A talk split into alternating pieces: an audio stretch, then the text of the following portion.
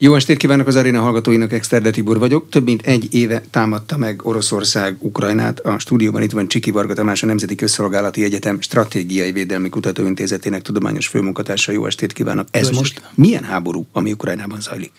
Ez továbbra is kifárasztó háború, ebben egyetérthetünk, és egy olyan háború, aminek a végállapotát nagyon nehezen tudjuk még mindig definiálni, mind a két fél részéről. De a kifárasztó háborúban melyik a kifárasztó és melyik a kifárasztandó fél? Mind a két fél arra játszik, hogy egy ponton a másik fél ki fog fáradni. Nyilván Oroszországnak a tartalékaiból eredően, és abból eredően, hogy Ukrajna ellenállását a mögött álló nyugati koalíció teszi lehetővé. Oroszország kifárasztásra játszása annyi volt talán esélyesebb, hogy ott a, a politikai hajlandóságot kell eh, elsődlegesen elégetni.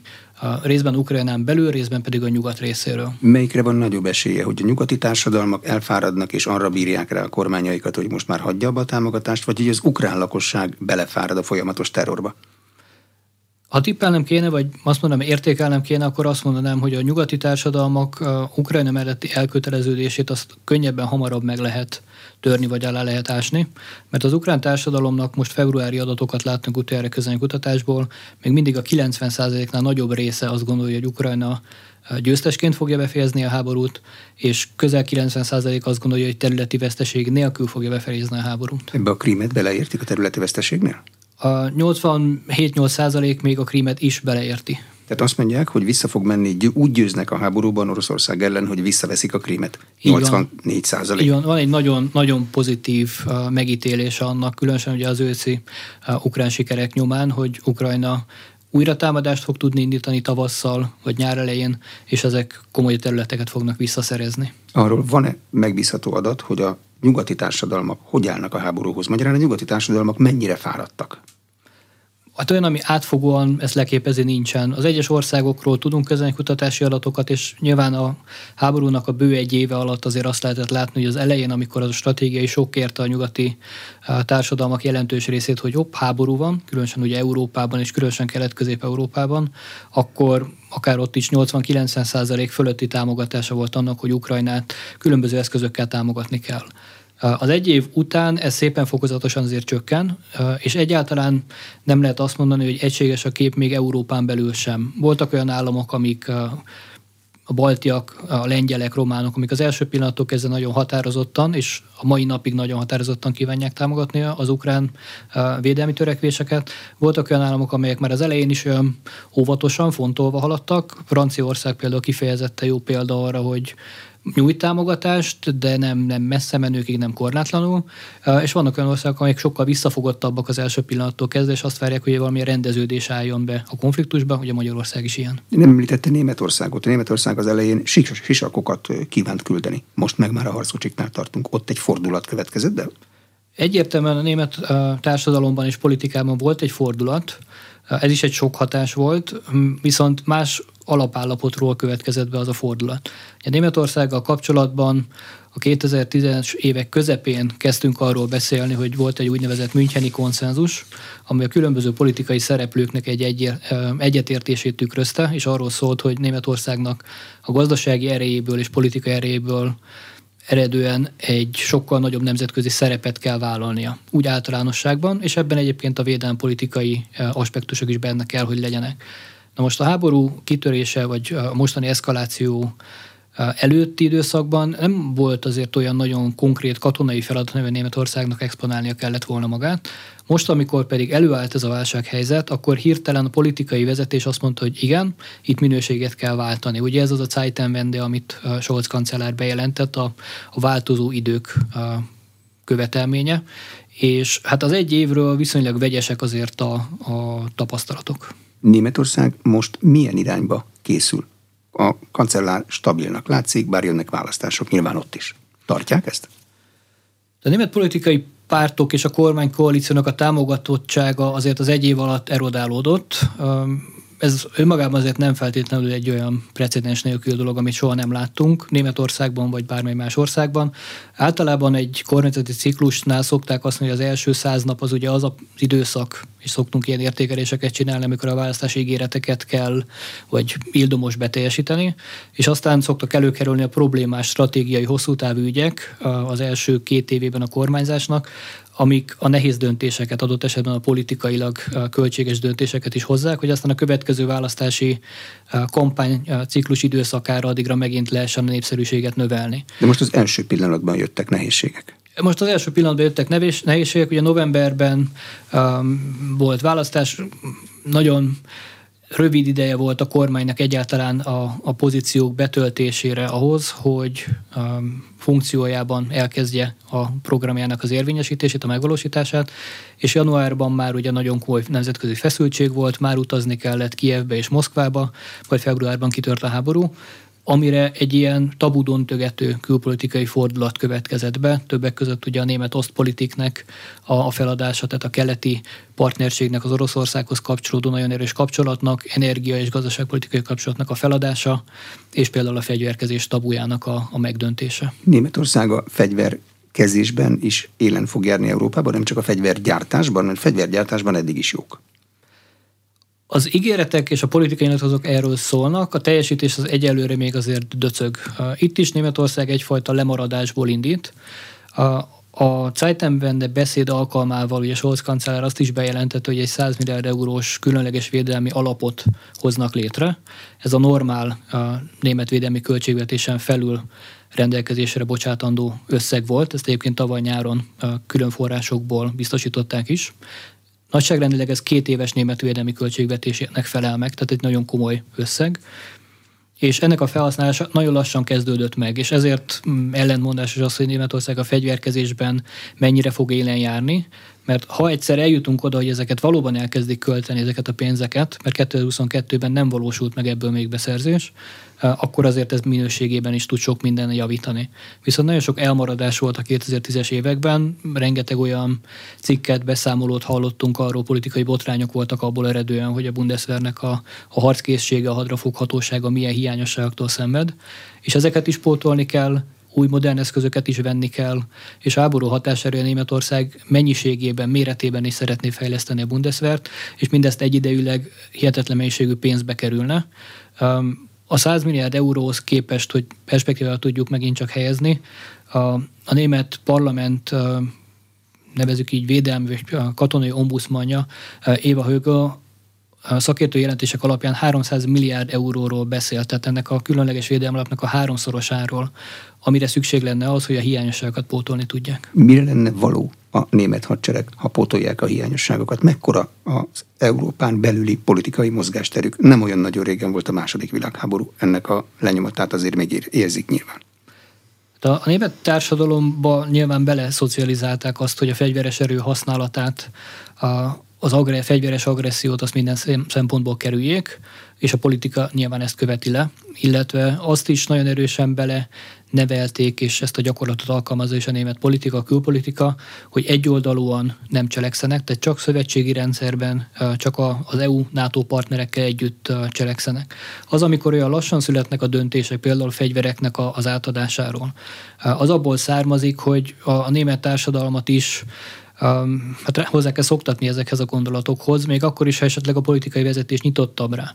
De, De ahhoz a gondolathoz például, hogy német katona olyan földre fog lépni a modern időkben, mint amilyen földön a második világháborúban már járt német katona? Hát ilyen messzire azért nem mennék. Arról nincsen szó most hogy német katona menne mondjuk Kelet-Európába bárhova, ukrán földre vagy, vagy fehér orosz földre.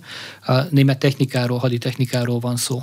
A minőségi váltás az az, hogy a 70-es évek óta a német fegyverexport politikának volt egy ilyen azt mondanám, hogy kimondatlan, de mindenki által elfogadott alaptézise, hogy válságövezetbe, ahol háború zajlik, nem adnak el nehéz fegyvert.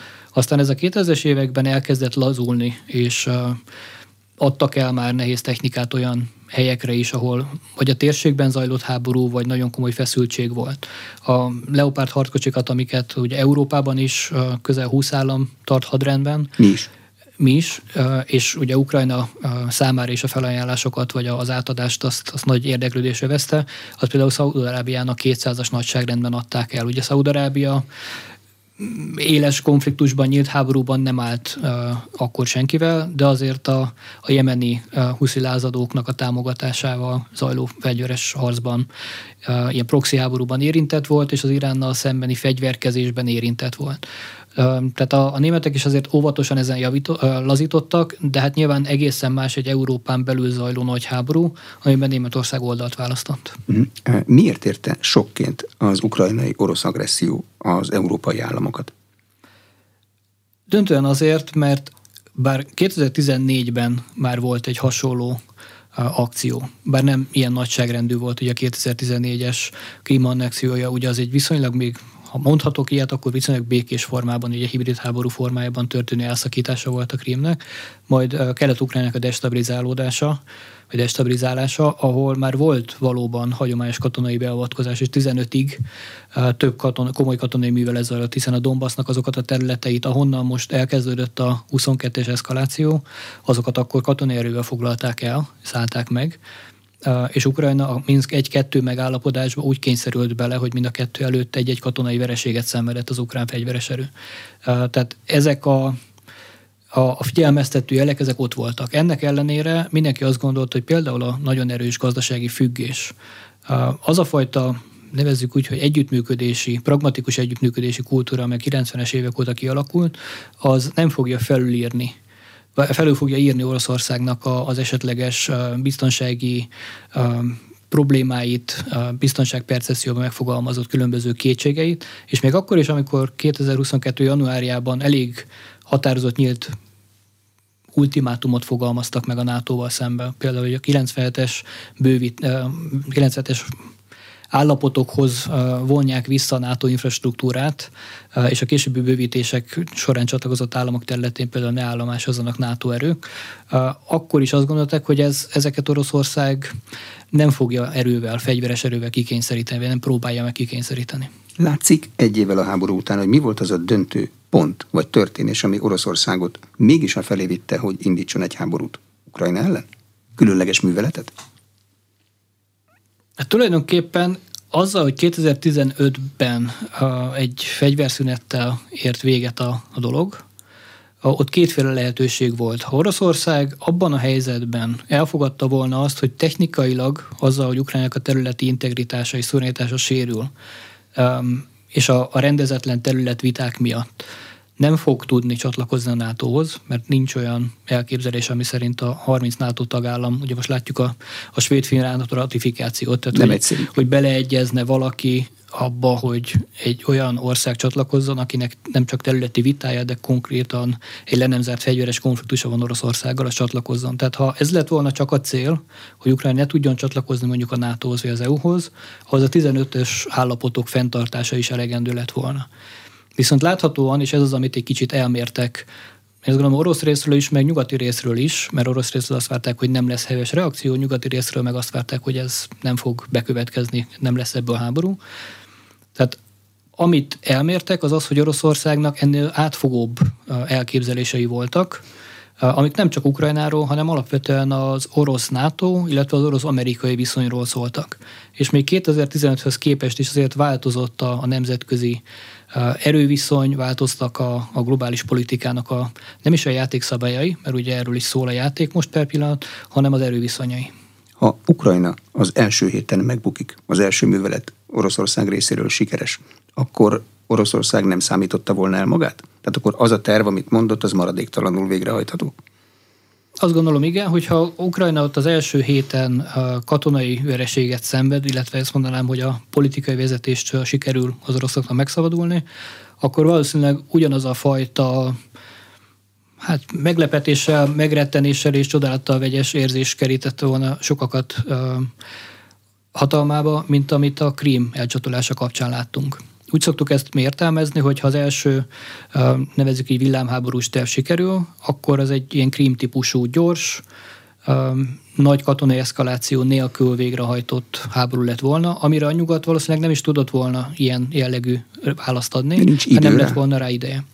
A, a második fázis az lehetett volna, ha ugyan elhúzódik a dolog, de mondjuk egy két-három hónap alatt sikerül Ukrajnát döntően katonai módon valahol megverni, és akkor még egy ilyen Donbass típusú, megint csak rendezés, hanem is béke, de kialakulhatott volna. De hát arra meg már nem került sor, mert Ukrajna védekezni akart, az ukrán politikai vezetés nem állt föl és menekült el, és a társadalmat sikerült beállítani mögé, a nyugat pedig a gazdasági, politikai és katonai eszközökkel is elkezdte támogatni ezt az önvédelmi háborút. Van-e magyarázat a nyugat egységesnek tűnő fellépésére? Én azt gondolom, hogy van, és ez egy viszonylag reális magyarázat, mégpedig az, hogy a nyugati államoknak a jelentős része az most már elég nyíltan látja azt, hogy a világban a hatalmi viszonyok úgy változnak meg, hogy egy többpólusú világrendről beszélünk, amiben ahogy haladunk majd előre az időbe, a 2030-as, 40-es, 50-es években, a nyugati államok csoportja, az Egyesült Államok, a nyugat-európaiak, ez gondolom a szövetségi rendszer belül egyébként mi magyarok is, nekünk a relatív súlyunk még együtt is szépen fokozatosan csökkenni fog. Gazdaságilag, politikailag, és bizonyos szempontból katonailag is. Ez azt jelenti, hogy ha védeni akarjuk azokat az érdekeket, pozíciókat, helyzetet, ami eddig nekünk volt, ez egyébként egy aránytalanul kedvező helyzet volt, ha a világ összességét nézzük, akkor ez csak úgy működik, ha erősen összefogunk. És most a háborúval azt próbálják a nyugatiak demonstrálni, hogy a világrendet megbontani kívánó, a világrend szabályrendszerét alásni kívánó hatalmakkal szemben ők büntető jelleggel is nagyon keményen fel tudnak lépni, és nem engedik azt, hogy ezek a próbálkozások sikeresek legyenek. Ezért nevezzük ezt a konfliktust az első, nevezzük egy világrend konfliktusnak. Kinek üzen a nyugat ezzel? Oroszországnak? Részben Oroszországnak, részben pedig Kínának. Ugye ha az Egyesült Államokat egy picit külön választjuk ebből a, a nyugati tömbből, akkor nagyon jól látható, mert ugye azért nem egységes a nyugati tömb sem, nagyon jól látható az amerikai nemzeti biztonság és védelmi stratégiákból, amiknek a legfrissebb generációja 22. szeptemberében és novemberében jelent meg, hogy minőségi különbségtétellel, de mind a két nagy hatalmat, Kínát és Oroszországot is kihívóként, stratégiai kihívóként határozza meg az Egyesült Államok. Azzal a különbséggel, hogy Oroszország regionálisan, tehát az európai térségben, és elsősorban katonai téren kihívója az amerikai érdekeknek, míg Kína globálisan gazdaságilag, politikailag és akár katonailag is lehet majd a jövőben kihívója az amerikai érdekeknek. És ez egy minőségi különbségtétel, amit egyébként a NATO is a saját stratégiai koncepciójában 2022. júliusában megjelenített, nem ugyanazzal a súlyjal és nem ugyanazzal a fenyegetési jellemzővel írja le a két szereplőt. Gondolatban visszatérve egy kicsit a frontra, ott most ilyen Bakmut környéki harcokról érkeznek hírek. Mi a jelentősége egy ilyen településnek? Mi van, ha beveszik, mi van, ha föladják? Stratégiai pont? Normál esetben Bakmutnak nem lenne stratégiai jelentősége, és egész addig nem volt stratégiai jelentősége, amíg a felek nem kezdték oda pumpálni az erőket, és, és minél több áldozatot hozni annak érdekében, hogy megszerezzék vagy megtartsák. A, a jelentőségét először szimbolizmus adta, ma pedig gyakorlatban az, hogy a, az a felőlő háború, amiről a legelején ugye említést tettünk, az most itt nagyon besűrítve földrajzban és térben és időben, az, az minden jellemzőjében megnyilvánulott. Az ukránok Elsőleges célja az, hogy minél tovább lekössék ott az orosz erőket. Egyébként nem sokkal távolabb Avdiivka településnél hasonló harcok bontakoznak ki, és ott felőröljék a legkiképzettebb, legjobban felszerelt orosz erőket, illetve a Wagner um, csoportnak a, az erőit. Ennek az az értelme, hogy a perspektívikusan készülődő orosz, uh, ukrán ellentámadás, ami a tavasz végén nyár elején várható, uh, az már ezekkel az erőkkel nem kell, hogy szembe kerüljön. Orosz részről pedig hát nyilván minden területfoglalás fontos, tehát egy ponton Bakmutot és aztán a mögötte a következő Szlovjanszkot, Kramatorszkot is el kell tudni foglalni ahhoz, hogy legalább a Donetsk területét meg tudják szerezni. Az miből látszik, hogy egy felőrlő háborúban a csapatok pusztítása gyorsabb mint az utánpotlás?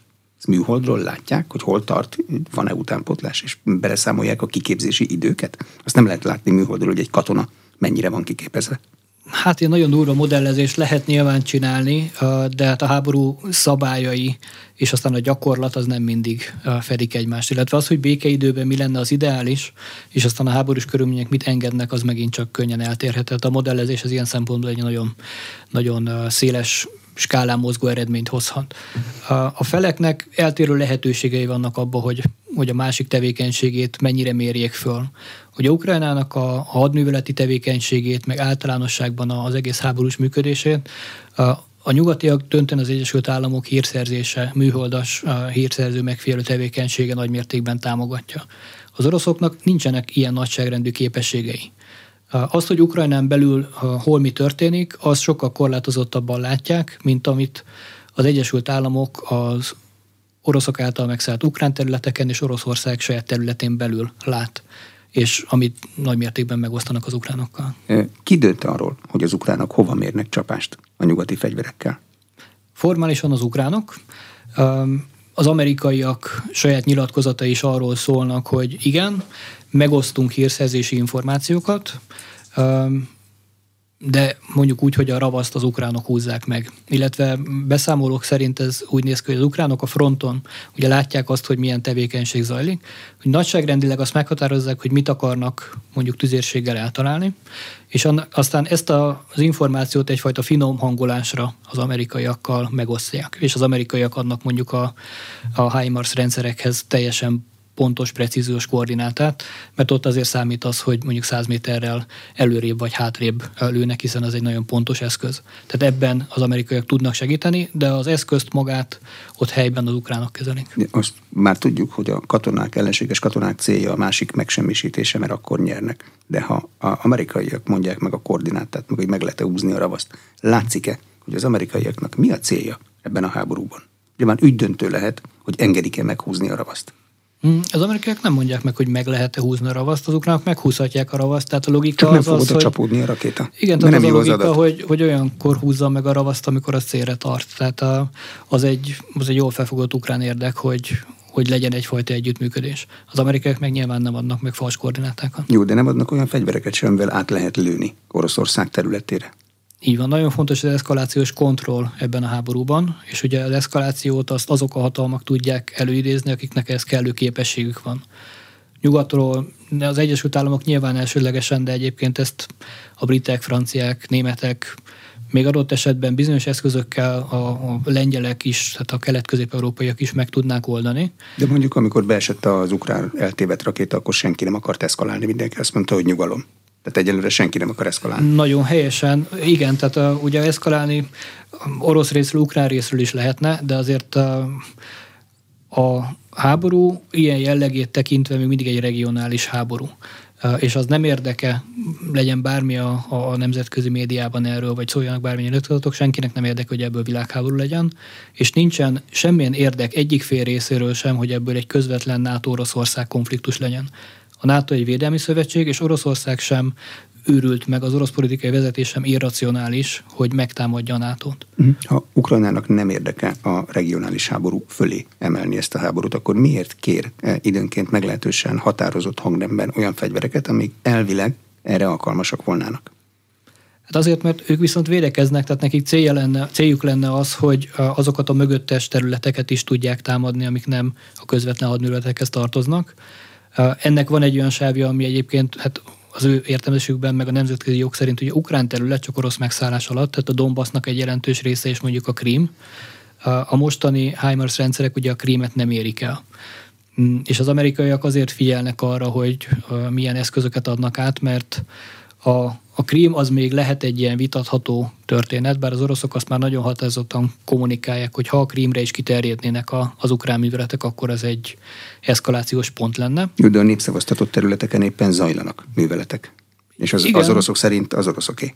Igen, meg hát azok a területek is, amik egyébként ukrán kontroll alatt vannak, több ukrán megyébe, ugye négy megyét magukhoz csatoltak formálisan az oroszok, vagy ők ezt így értelmezik össze olyanokat is, amiket nem tartanak saját ellenőrzés alatt. Tehát az, az egy abszolút szürke zóna, hogy egyébként ebből mi az, ami, valóban orosz terület, amit az oroszok meg is tudnak védeni, meg amit mondjuk a nemzetközi közélemény orosznak vagy ukránnak tekint. Tehát ez egy abszolút szürke zóna, és eseti jelleggel fog eldőlni, hogy mi az, amit eltűrnek, elviselnek, mégis mi az, amit már nem. De Ukrajnának sem érdekel, hogy valamilyen más állam belekeveredjen a háborúba, és ezzel elkötelezettebbé tegye azt a belekeveredő államot az oroszokkal szemben?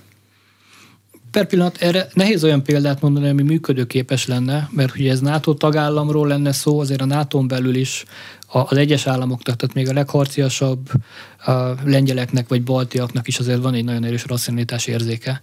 Tehát ők azért nem fognak beszállni egy háborúba valaki mellett, hogy, hogy legyen még nagyobb háború arra vonatkozóan ugye lehetne építeni ilyen konspirációs ötleteket, vagy, vagy teóriákat, hogy a valamilyen megrendezett cselekménnyel majd, majd beugratjuk a lengyeleket, meg a, az észteket, de ilyenkor jön az, hogy nagyon fontos a deeszkaláció, tehát az, hogy figyeljenek erre a, az eszkalációs kontrollra, és ugye az említett eltrévet vagy rossz helyre becsapódott ukrán rakéta is erre egy nagyon jó példa, hogy ilyenkor azonnal a forró vonalak Washington és Moszkva között a NATO a katonai bizottságának a, a vezetője és az orosz vezérkarfőnök között azonnal élnek, és tudják tisztázni azt, hogy egyébként itt nem arról van szó, hogy elkezdjük a harmadik világháborút. Vagyis ebben a pillanatban jelentősen nagyobb valószínűsége van annak, hogy nem lesz harmadik világháború ebből a konfliktusból. Igen, én ezt továbbra is fenntartom. Mi látszik abból, hogy a két hadseregnek a háború jelen pillanatában mennyi tartaléka van emberben, technikában? Ezt miből lehet nézni? Hát a legjobb szándékkal is csak becsléseink vannak. Ugye ez az a jelenség, amit a háború ködének nevezünk, mivel mind a két fél alapvetően abban érdekelt, hogy ne kommunikálja azt, hogy milyen tartalékokkal rendelkezik, mint hogy azt sem akarják kommunikálni, milyen veszteségeket szenvedtek el. És bár ugye a hírszerzési információk bizonyos mértékben publicitást kapnak, illetve ma már a, a közösségi médiának, illetve az erre szakosodott szereplőknek köszönhetően van egyfajta nyílt forrású hírszerzés, mm, de ezek is, hát én azt gondolom, hogy nagy bizonytalansággal tudják kezelni azt, hogy milyen veszteségeket szenvedtek a felek. A egymás fényében kölcsönösen kiadott nyilatkozatok pedig annyira abszurdok tudnak lenni. Tehát, hogy a másik félről közlöm, hogy milyen veszteségei voltak, amit nem semmiképp nem vennék viszonyítási alapnak. Nem nyílt forrású hírszerzés, amikor egy katonai blogger lefotóz egy kiégett járművet, és látszik rajta a hegy mögötte, és akkor be lehet azonosítani, hogy az hol van. És akkor abból megpróbáljuk kimonnézni, hogy ez kié volt, de hát ugyanolyan gyártmányú eszközöket használtak a háború elején a felek. Ugye az orosz eszközök jelentős részén vannak a Z jelölések például, vagy hogyha van rajta egyéb más azonosítható jelölés, vagy az, hogy milyen egységhez tartozik, ezeket alapvetően azért nem teljes körűen, de azért lehet mm, skálázni, és be tudják mérni, hogy mi a valószínűsége. Illetve hát mondjuk az, hogy a, a nyílt forrású hírszerzésnek az egyik alapvető kritérium, hogy lehetőség szerint ugye minden több forrásból, alternatív forrásokból meg kell tudni erősíteni azt, hogy egy adott információ pontos vagy nem. Tehát, hogyha találok valamilyen kép alapján mondjuk egy járművet, és én ezt beazonosítom valahogy, akkor ha én etikusan járok el, akkor nem az az első, hogy én ezt nyilvánosságra hozom és elkezdem hirdetni, hanem megpróbálom valamilyen más információból is ezt hitelesíteni. Nyílt forrású hírszerzés az azt jelenti, hogy ez a nyilvánosságban megjelenő képek, adatok alapján dolgozik, és ezt elemzik? Így van. Hm, tehát nem az, hogy oda mennek a hírszerzők, és akkor ők csinálnak, mert a hírszerzők azok más csinálnak, azt mi nem látjuk. Így van, tehát a, a hírszerzés az maga a tevékenység, tehát a, a, az információnak a, a, a feldolgozása, elemzése, de hát mondjuk úgy, hogy a, a köznyelv számára ez a jó megfogható elem. Az látszik-e, hogy az ukránok a nagyon sokféle nyugati forrású fegyvert, fegyverrendszert hogyan tudták a saját rendszereikbe beilleszteni? Hát ez erősen uh, ilyen sakkozó jellegű tevékenység. Uh, teljesen pontos információk, akár fegyverrendszerekre vagy, vagy alegységekre vonatkozóan szintén nincsenek, tehát az ukránok ezt sem kommunikálják értelemszerűen. Nagy általánosságban azt lehet látni, hogy a nyugati fegyverrendszerek, amikor komoly karbantartást igényelnek, vagy mondjuk szerelést, javítást igényelnek, vagy megsérül és, javítani kell, akkor azt a, a kisebbeket, azokat Ukrajnán belül meg tudják oldani, de nagyobbakra adott esetben kivonják Ukrajnából, és a NATO tagállamok egyike másika vállalja föl ezeknek a, a rendbetételét vagy a karbantartását. Tehát arról például tudunk, hogy a lengyelek, szlovákok, illetve a baltiak végeznek ilyen típusú karbantartási munkát olyan haditechnikai eszköznek, eszközöknek, amik egyébként Ukrajnában a háborúban részt vettek, vagy részt fognak majd venni újra. A kezelést azt megfelelő minőségben el tudták sajátítani? Itt a megfelelő minőség az attól függ, hogy mit tekintek annak, ugye arra utaltunk a beszélgetés első felébe is, hogy a, az optimális, ami a békekörülmények között az elvárható legjobb eljárás, és a között, hogy amúgy működjön, döcögjön, tudjon haladni, tudjon lőni, a között azért lehet némi eltérés. És hát a háborús körülmények között azt nem tudom elképzelni, hogy minden eszköz folyamatosan karban legyen tartva és működőképes legyen, de arról legalábbis nem látott nyilvánosságot széles körben sok információ, hogy mondjuk karbantartás miatt ezeket a legfejlettebb rendszereket, mondjuk a HIMARS-okat ne tudnák használni. De alapvetően az jellemzője ezeknek, hogy nem nagyon hosszú időre és nagyon intenzív igénybevételre tervezték őket, vagy pedig sokkal gyakoribb karbantartást kell végezni. Tehát ez valóban egy ismert szűk keresztmetszete az ukrán hadviselésnek. Logisztikában, tehát a szállításban azt képesek a saját területükön megoldani? Tehát az oroszok nem látnak be a saját területükre. Azért kérdezem, mert az oroszok rendszeresen mondják, hogy bármilyen oda nyugatról beérkező fegyvert már az országba való belépéskor megpróbálnak megsemmisíteni. Képesek rá? Hát ezt mondani mondják, de képesnek nem, láthatóan nem képesek rá. Most nem olyan régen pont mm, Putyin elnöknek volt valamilyen nyilatkozata, ahol erre rákérdeztek, hogy az orosz embereket érdekli ez a kérdés, és mondta, hogy igen, igen, van egy ilyen alapvető cél, és hogy ők dolgoznak is ezen, de hogy nagyon sok minden nem tudnak például azért uh, kilőni, vagy megsemmisíteni, mert hogy éjszaka mozgatják ezeket az eszközöket. Nyilván ez sötét egy racionális megoldás, sötét van. Uh, és hát Érdekes, de valós tény, hogy az orosz haderőnek úgy általánosságban például az éjjellátó képessége és ugye az éjszakai műveleti képessége az sokkal fejletlenebb. Tehát nincsenek a, például az szárazföldi erőknek olyan mennyiségben éjjellátó eszközök rendelkezésre bocsátva, tehát nem tudják használni őket, mert nincs. Hm, ez hogy lehet? Tehát az elektronikai hadviselésben az oroszokat jónak szokás mondani. Az éjjellátás az nem elektronikai hadviselés, egy éjjellátó kell hozzá. És hát, az nincs. Az elektronikai hadviselés az alapvetően ugye a jeleknek a, a, a zavarása például. Ha ez egy bonyolultabb dolognak tűnik, mint egy éjjellátó. Bonyolultabb, meg drágább is, de annak nagyobb jelentősége van, tehát arra többet fordítottak, mint, mint arra, hogy a szárazföldi erőket ilyen eszközökkel széles körben felszereljék. Nyilván vannak olyan egységek, az elitegységek, amik ezt régóta megkapták, használják, de azok a például a sorállományúak, akiket bevetnek tömegével, vagy a, a Wagnereseknek, mm, mindenkinek nem tudnak, meg nem is akarnak feltétlenül eszközöket adni. Most nyilván a, a front tevékenység és az, hogy a, az ukrán hátországban a szállítmányokat semmisítsenek meg, azért az két minőségében is eltérő dolog.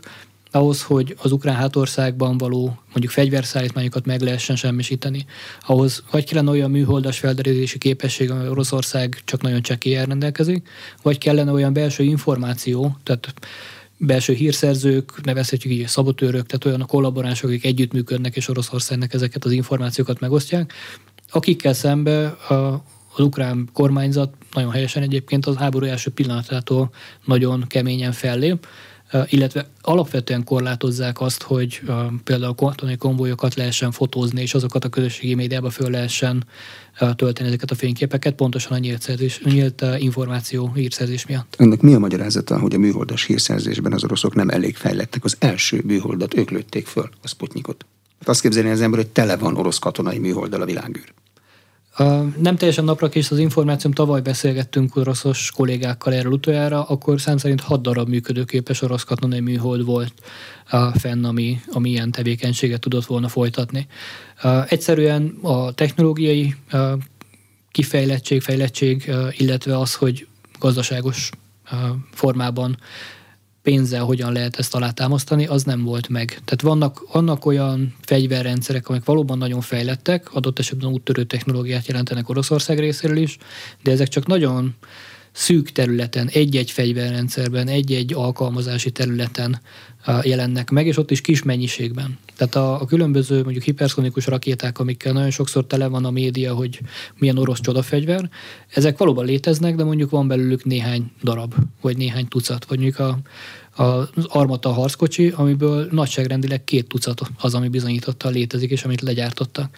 Tehát hiába van bizonyos technológiából egyébként nagyon jó minőség, hogyha mennyiségben nincsen, viszont másik oldalról csomó mindent mennyiséggel próbálnak pótolni, de olyan generációs lemaradásból, hogy az, az, az egyszerűen már nem csak technológiailag, hanem azt szokták mondani, hogy erkölcsileg elavult. Tehát 60 éves technikában nem ültettem be a katonámat, mert a túlélő képessége az, az borzasztóan minimális. Mennyire kell az ukránoknak Belarusra figyelniük, ahová az oroszok taktikai atomfegyvert telepítenek, a legfrissebb hírek szerint? Figyelni kell, mert az ördög nem alszik, de egyébként a, a katonai elemzők a, azt szokták kiemelni, hogy egyrészt a földrajzi viszonyok, ugye ott a Pripyatyi mocsarak többek között olyan terepviszonyokat kínálnak, ahol nagyon nehéz a közlekedés, és az évnek több időszakában is ugye ez a, a ukrán vidék, a Rasputica, a sár, ami beleragad ugye minden a nagyobb és nehezebb eszköz, az, az lehetetlené teszi a komolyabb műveleteket, tehát ez korlátozza azt, hogy Belarus felől mit lehetne egyébként végrehajtani nagyon sok hónapon keresztül. Másrésztről a belorusz haderő, ha csak magukról a, a belorusz haderőről beszélünk, akkor a, a cselekvő képessége, a műveleti képessége erősen korlátozott volt. Nem véletlen, hogy hónapok óta azt látjuk, hogy nagyon megfeszített tempóban zajlik a, a belorusz haderőnek a kiképzése és a gyakorlatoztatása, tehát ott is próbálják őket cselekvő készebb állapotba hozni. Ugyanakkor azt is látjuk, hogy párhuzamosan a belorusz haderőnek bizonyos haditechnikai eszközeit elvonták és elszállították a frontra, tehát az oroszok használják fel ezeket az eszközöket, mert szükség volt rá, mert hiány volt egyébként belőlük. Tehát ezek az elemek nem azt segítik, vagy ezek a tényezők nem azt segítik, hogy a belorusz haderő bevethető legyen és a, a bevetés felé mozduljon el, illetve összességében, bár nem demokratikus államról beszélünk, de hogy Lukasenka elnök hatalmát az utolsó választást követő megmozdulások erősen megtépázták, és ugyan erős volt az ellenzékkel szembeni fellépés, de alapvetően az, hogy Belarus aktívan belépjen a háborúba úgy, hogy nem csak a területéről az oroszok hajtanak végre hadműveleteket, hanem ők maguk katonákat küldjenek, az minden józan beslés szerint nagyon népszerűtlen lenne Belaruson belül. Tehát olyan társadalmi reakciót váltanak ki, amit nem mernek, nem akarnak megkockáztatni. A taktikai atomfegyver Belarusba telepítése az mire való? Az orosz atomfegyver oda telepítése? Ezt megint én nagyon mérsékelten, óvatosan kezelném. Hogy a helyi értékét lássuk, én ezt az orosz információs elrettentés eszköztárába sorolom be, ami megegyezik a nukleáris karcsörtetés minden elemével, amit 2022-ben is látunk több alkalommal. Ugye akkor, amikor Oroszország nukleáris fegyverekről beszél, akkor felkapja a fejét a világ. Hát mert atomhatalom. Mert atomhatalom, és ugye ezek az üzenetek, ezek döntően a NATO-nak, illetve az Egyesült Államoknak szólnak. Jellemző módon egyébként itt is azt lehet mondani, hogy helyén kezelték a, a, az amerikai meg nato részről az eseményeket, mert azt ugyan jelezték, hogy ez alapvetően egy kedvezőtlen fejlemény. Alapvetően az, én azt gondolom, nem egy szerencsés eset, hogyha bármilyen országról legyen szó, az atomfegyvereket ad át egy másik országnak. De itt is azért a részletekben rejlik a, az igazán fontos információ. Ugye nem a belorusz haderő kapja meg ezeket az eszközöket, hanem ugyanúgy orosz katonák fogják majd, ha valóban sor a telepítésre, ezeket kezelni. A Olyan döntés, lesz, mint mondjuk a törököknél az amerikai atomfegyverek kezelése? Tulajdonképpen Hogy török igen. katona nem fér oda, azt amerikaiak csinálják, és azt csinálnak vele, amit ők akarnak. Így van, tehát nem a, a parancsnoki lánc sem fog ilyen értelemben sérülni, hanem hogy az amerikai a nato belül nukleáris képesség megosztásban az amerikaiak azok, akik döntenek, itt is az oroszok lesznek azok, akik dönthetnek adott esetben az alkalmazásról. A közvetítések történetében most Kína egy világhatalom van soron, a törököknek még a háború elején voltak kudarcos kísérleteik. Kínának mi a pozíciója ebben a háborúban? Ez egy trükkös dolog, mert az a 12 pontos um, javaslatcsomag, ami úgy híresült hogy kínai béketerv, az ugye nem egy béketerv.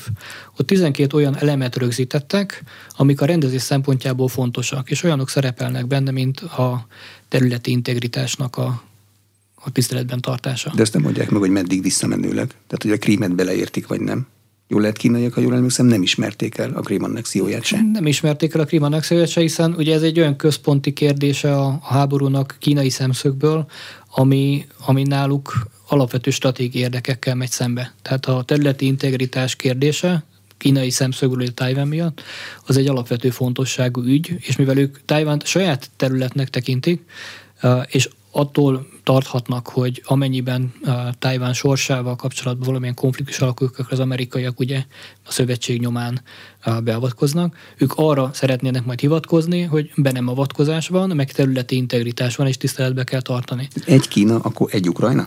Így van. Tehát a, a dolog az ilyen szempontból egy nehezen megugorható akadály. Ugyanakkor nyilván mm, Oroszországnak egyfajta támogató álláspontot próbálnak biztosítani.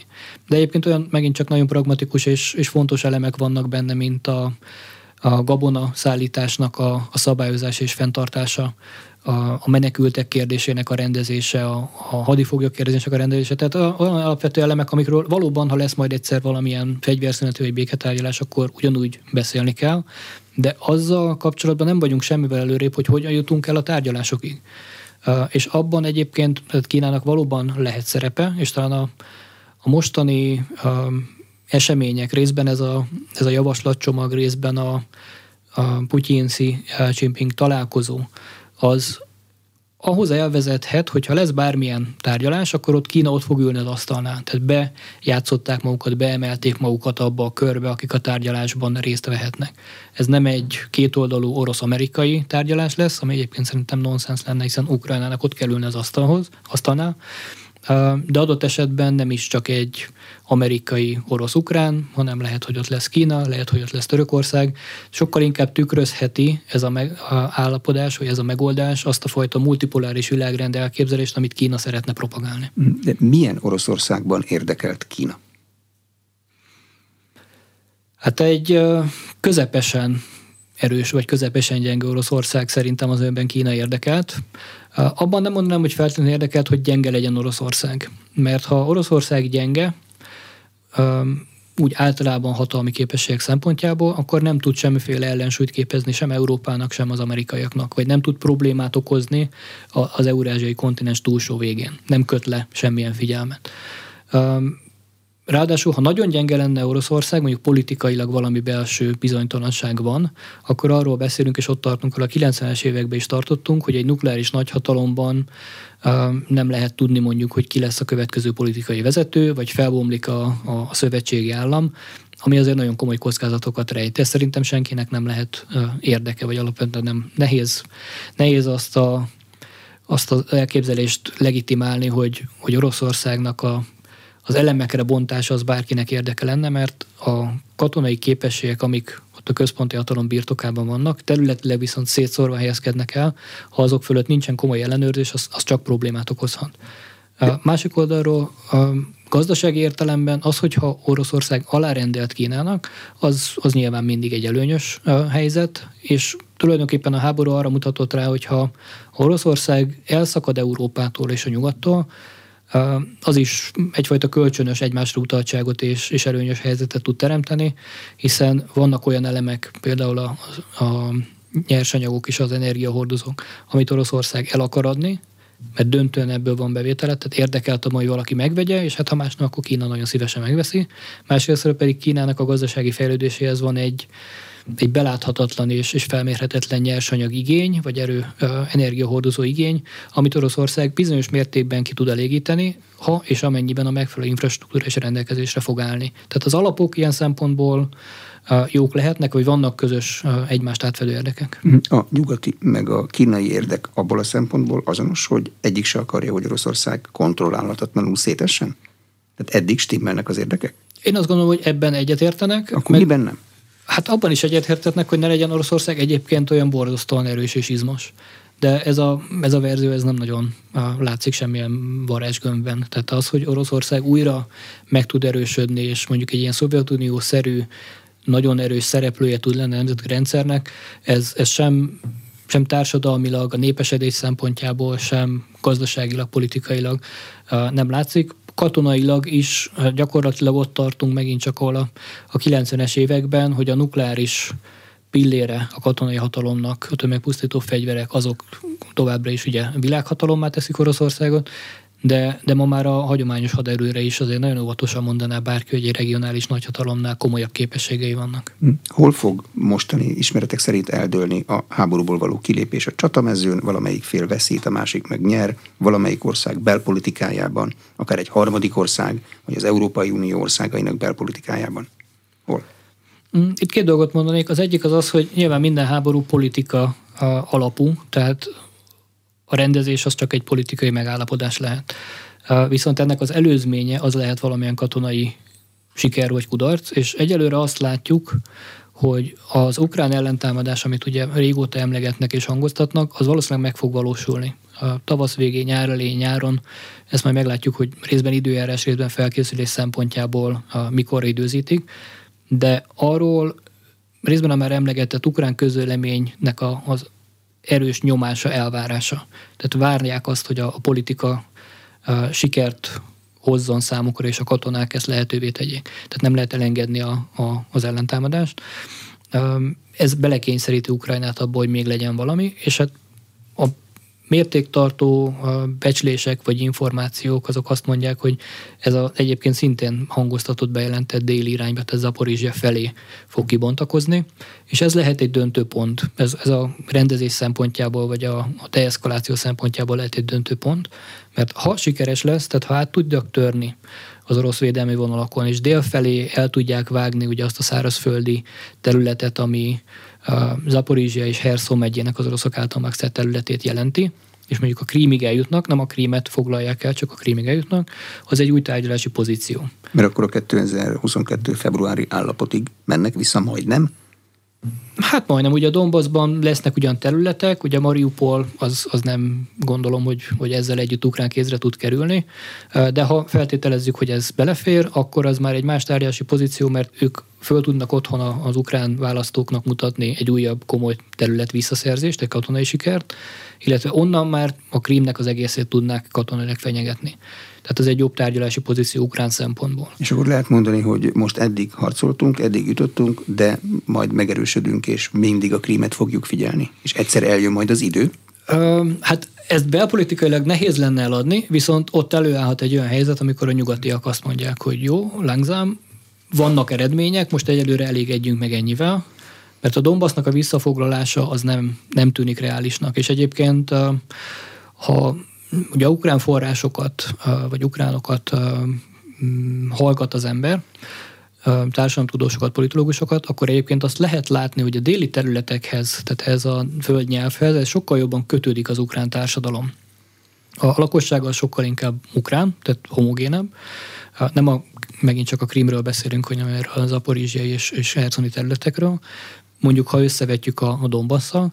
Uh, nyilván a Donbass 2014 óta a jelentős része háborúban állt, tehát ott ez egy teljes mértékben elpusztított terület.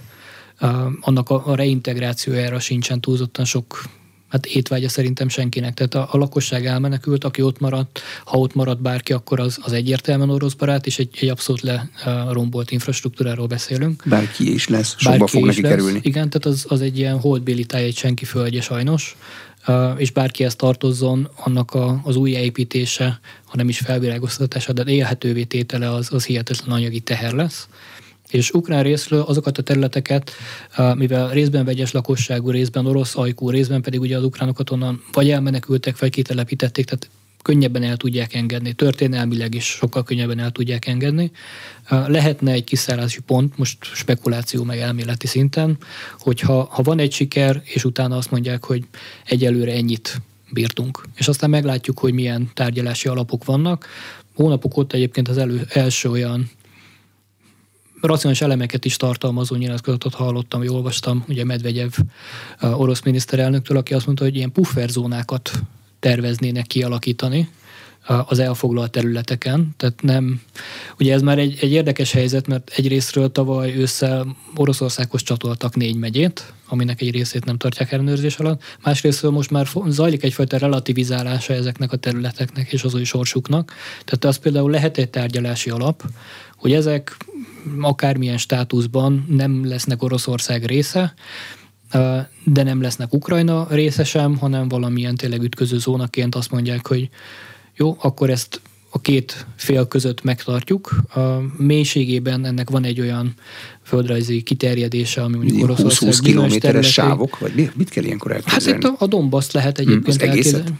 Hmm, ezt meglátjuk, hogy a, a háború aktuális szakaszában mit jelent. Ugye most sem kontrollálják az egész Dombaszt, és az, hogy Ukrajna még területeket engedjen el, az, tehát csak azért, hogy, hogy legyen egy megállapodás, azt nem tudom elképzelni.